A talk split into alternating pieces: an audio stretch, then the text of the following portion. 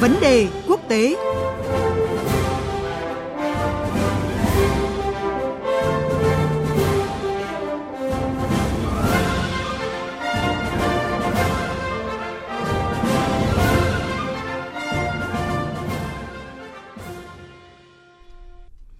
sẽ là thời gian của vấn đề quốc tế với những diễn biến căng thẳng mới trong mối quan hệ Ấn Độ-Thổ Nhĩ Kỳ.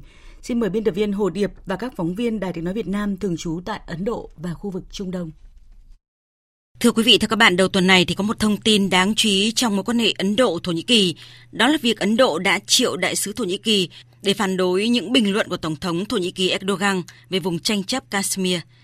Theo Bộ Ngoại giao Ấn Độ, thì bình luận của Tổng thống Erdogan trong một phát biểu mới nhất đã thể hiện cái sự thiếu hiểu biết về lịch sử tranh chấp Kashmir và là sự can thiệp vào công việc nội bộ của nước khác.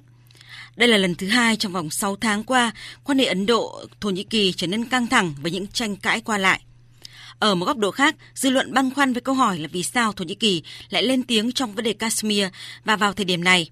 Phải chăng là Thổ Nhĩ Kỳ đang có những tính toán mới ở Nam Á? Và bây giờ thì chúng ta sẽ đến với những phân tích của phóng viên Phan Tùng, thường trú Đài Tiếng nói Việt Nam tại Ấn Độ, và Ngọc Thạch, phóng viên Đài Tiếng nói Việt Nam thường trú tại Ai Cập, theo dõi khu vực Trung Đông. Trước tiên thì xin hỏi anh Phan Tùng, anh đánh giá như thế nào về những phản ứng của Ấn Độ đối với Thổ Nhĩ Kỳ? Vì sao cái phản ứng của Ấn Độ đối với Thổ Nhĩ Kỳ lại gay gắt như vậy thưa anh? Vâng, xin chào biên tập viên Hồ Điệp, chào quý vị thính giả. Tôi cho rằng điều này là không quá bất ngờ. Bởi lẽ, vấn đề liên quan tới các vùng lãnh thổ Jammu và Kashmir luôn nằm trong lợi ích cốt lõi của Ấn Độ và nước này, coi đây là vấn đề không thể thỏa hiệp hay không thể chấp nhận sự can thiệp của bên ngoài. Cần nhắc lại rằng cách đây ít tháng, chính phủ của Thủ tướng Narendra Modi cũng đã có những đáp trả gay gắt khi mà Thủ tướng Malaysia Mahathir Mohamad đã đưa ra những bình luận và chỉ trích về chính sách Jammu và Kashmir của chính phủ Ấn Độ. Khi đó thì Ấn Độ đã lên kế hoạch phản đối bằng cách dừng nhập khẩu dầu cọ của Malaysia, một mặt hàng xuất khẩu chủ lực của đất nước Đông Nam Á này. Còn trong cuộc khủng hoảng mới nhất với Thổ Nhĩ Kỳ thì nguồn tin của hãng Reuters cho biết là New Delhi có thể sẽ cắt giảm nhập khẩu dầu và các sản phẩm thép của Ankara.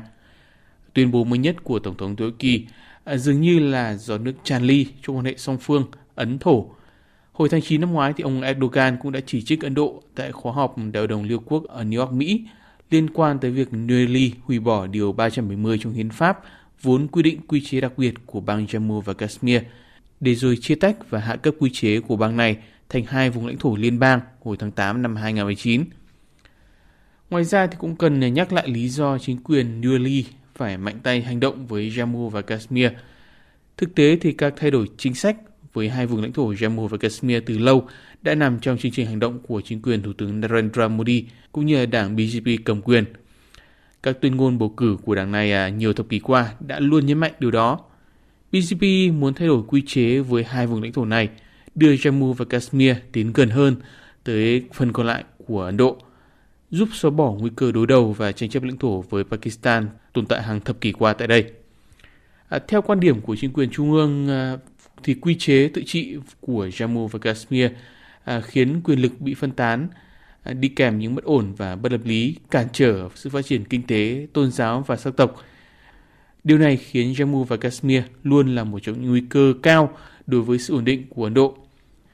Đây chính là lý do để Ấn Độ cứng rắn và kiên quyết trong vấn đề Jammu và Kashmir, bởi nó liên quan tới chủ quyền lãnh thổ và an ninh trong tương lai của nước này. Vâng, như vậy là Ấn Độ có rất nhiều lý do để phản đối Thổ Nhĩ Kỳ.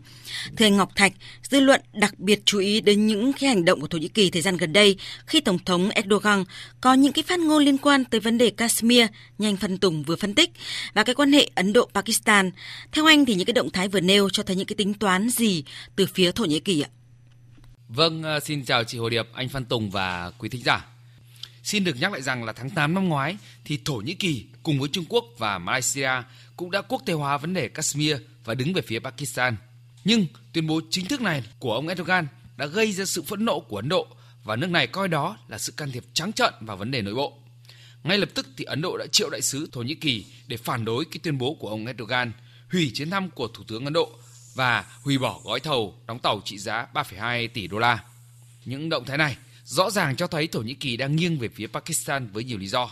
Thứ nhất, đây có thể coi là đòn đáp trả của Thổ Nhĩ Kỳ đối với Ấn Độ khi mà nước này lên án mạnh mẽ hành động quân sự đơn phương của Thổ Nhĩ Kỳ tại Syria hồi cuối năm ngoái.